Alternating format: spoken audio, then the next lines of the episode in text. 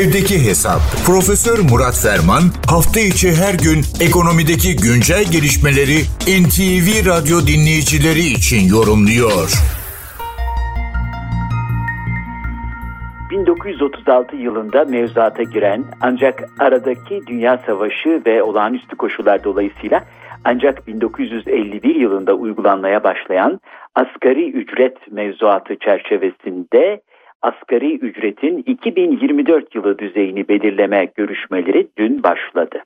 Evet, bin dokuz yüz elli bir ile bin dokuz yüz altmış yedi yılları arasında on altı yıl boyunca yerel komisyonlar tarafından oranın her ayrı mahallin kendi geçim koşullarına ve hayat pahalılığına göre adeta yerel bir asgari ücret uygulaması yapıldı. Sonra bin dokuz yüz altmış yedi - bin dokuz yüz yetmiş dört yılları arasında yedi yıl boyunca dört bölge ve elli yedi il bazında bu sefer tespitlere gidildi.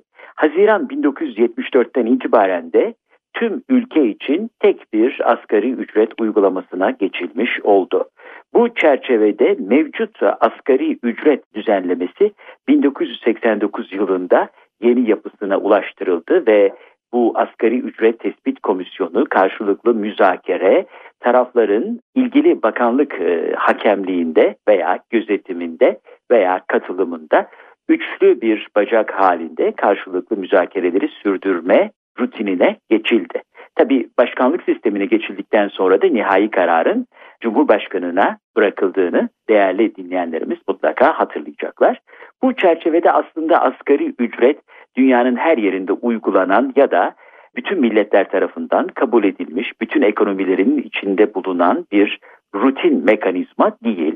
Asgari ücret uygulaması yaygınlık kazanmakla birlikte temel mantık esasen belirli bir düzeyin altında, bir asgari minimumun altında hiçbir ücretliyi çalıştırmamak, ona muhtaç ve mecbur bırakmamak anlamını taşıyor. Aynı zamanda tabii sosyal güvenlik ve refah ilkeleri yanı sıra devletler açısından da belirli bir vergi gelirinin, terkininin adeta garantilemesi olarak adlandırılabiliyor. Tabii gelişmiş ülkelerde genel olarak bakıldığında asgari ücretlilerin bütün ücretliler içerisindeki payı asla ve kat'a yüzde onu geçmiyor. Çünkü asgari ücret adı üzerinde henüz yeni istihdama katılmış. Hatta birçok ülkede stajyer seviyesinde veya kimliğinde, statüsünde çalışanlara mahsus bir unsur. Gelişmiş ülkelerde zaten asgari ücretle başlayıp seneyi tamamlamadan asgari ücret üzerine çıkıldığı bilinen bir unsur. Bu çerçevede örneğin Almanya'da asgari ücretlilerin tüm ücretler içerisindeki payı yüzde beş, Fransa'da yüzde sekiz, Belçika'da mesela yüzde birin altında. Enteresan bir örnek İspanya gene yüzde birin altında ama Romanya gibi ülkeler de var yüzde yirmi bir. Türkiye'nin problemi ne? Türkiye'nin problemi asgari ücret ve onun civarında çalışan ücretli oranının çok yüksek olması. Üstelik iki bin on sekiz yılında bu neredeyse bütün çalışanların üçte biri yani yüzde otuz altı virgül iki iken iki bin yirmi üç yılında olağanüstü bir sıçramayla yüzde elli yediye ulaştığı anlaşılıyor. Bu konuda özellikle resmi rakamlar paylaşılmıyor ama netice itibariyle asgari ücretin averaj ücret, ortalama ücret haline geldiğini, ona yakınsandığını biliyoruz. Üstelik işin daha vahim tarafı kalifiye veya yarı kalifiye, mavi yakalı ve beyaz yakalılar da maalesef asgari ücret üzerinden çıpalanmak durumunda kalıyorlar.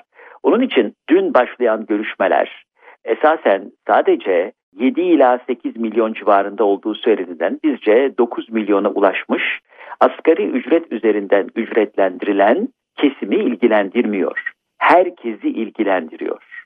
Böyle hakikaten kelli felli adamlar, orta kademe yöneticiler, şirket yöneticileri diyorlar ki bakalım asgari ücretteki zam oranı belli olsun, biz de zam oranını ona göre belirleyeceğiz.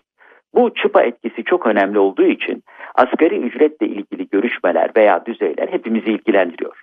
Ekonomi aktörleri de, ekonominin diğer aktörleri de asgari ücretteki zam oranı çerçevesinde kendi ürettikleri, piyasaya sundukları mal ve hizmetlere zam oranını belirliyorlar. Geçtiğimiz dönemde dün Sayın Bakan da açıkladı. Tabii Sayın Bakan aslında bir meslektaş, bu konularda çalışan bir akademisyen ama dün politikacı kimliğiyle, bakan kimliğiyle konuşuyor ve dedi ki e, netice itibariyle aslında geçtiğimiz dönemde yüzde yüzü aşkın bir zam yapıldı. Tabii bu zammın yansımaları daha cebe girmeden hemen enflasyonun, sürüp giden enflasyonun adeta ayrılmaz parçası, mütemmim cüzdü haline gelen gridflasyon, açgözlü hırs enflasyonu çerçevesinde misliyle daha cebe girmeden fiyatlara yansıdı.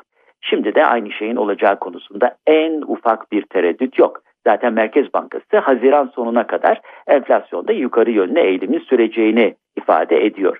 Dünkü ilk toplantıda karşılıklı iyi niyet temennisinde bulunuldu. Kritik denge, makul çözüm gibi, kutuplaşma olmadan bu işin halledilmesi gibi temenniler ortada oldu. Evet, optimizasyon, dengeleme işletme iktisadının da en temel ziynetidir. Ama problem şu, enflasyonun olduğu yerde zemin çürükse sağlam bir bina inşa edilemez veya optimal dengeler kurulamaz. Onun için kök sebep enflasyon ortadan kalkmadan hiçbir oran, hiçbir yaklaşım, hiçbir mutabakat kalıcı ve tarafları memnun edici, sürdürülebilir nitelikte olmayacaktır. Sonucu, rakamı, manşeti bilmiyoruz ama buradan, bu yargıdan tamamen eminiz. Bu genel bilgi turu ve paylaşım çerçevesinde değerli dinleyenlerimize katma değeri yüksek ve yüksek katma değerli bir gün diliyor, huzurlarınızdan hürmetlerle ayrılıyorum. Profesör Murat Ferman'la Evdeki Hesap sona erdi. Kaçırdığınız bölümleri double-u double-u double-u nokta en ti vi radyo nokta com nokta ti ar adresinden dinleyebilirsiniz.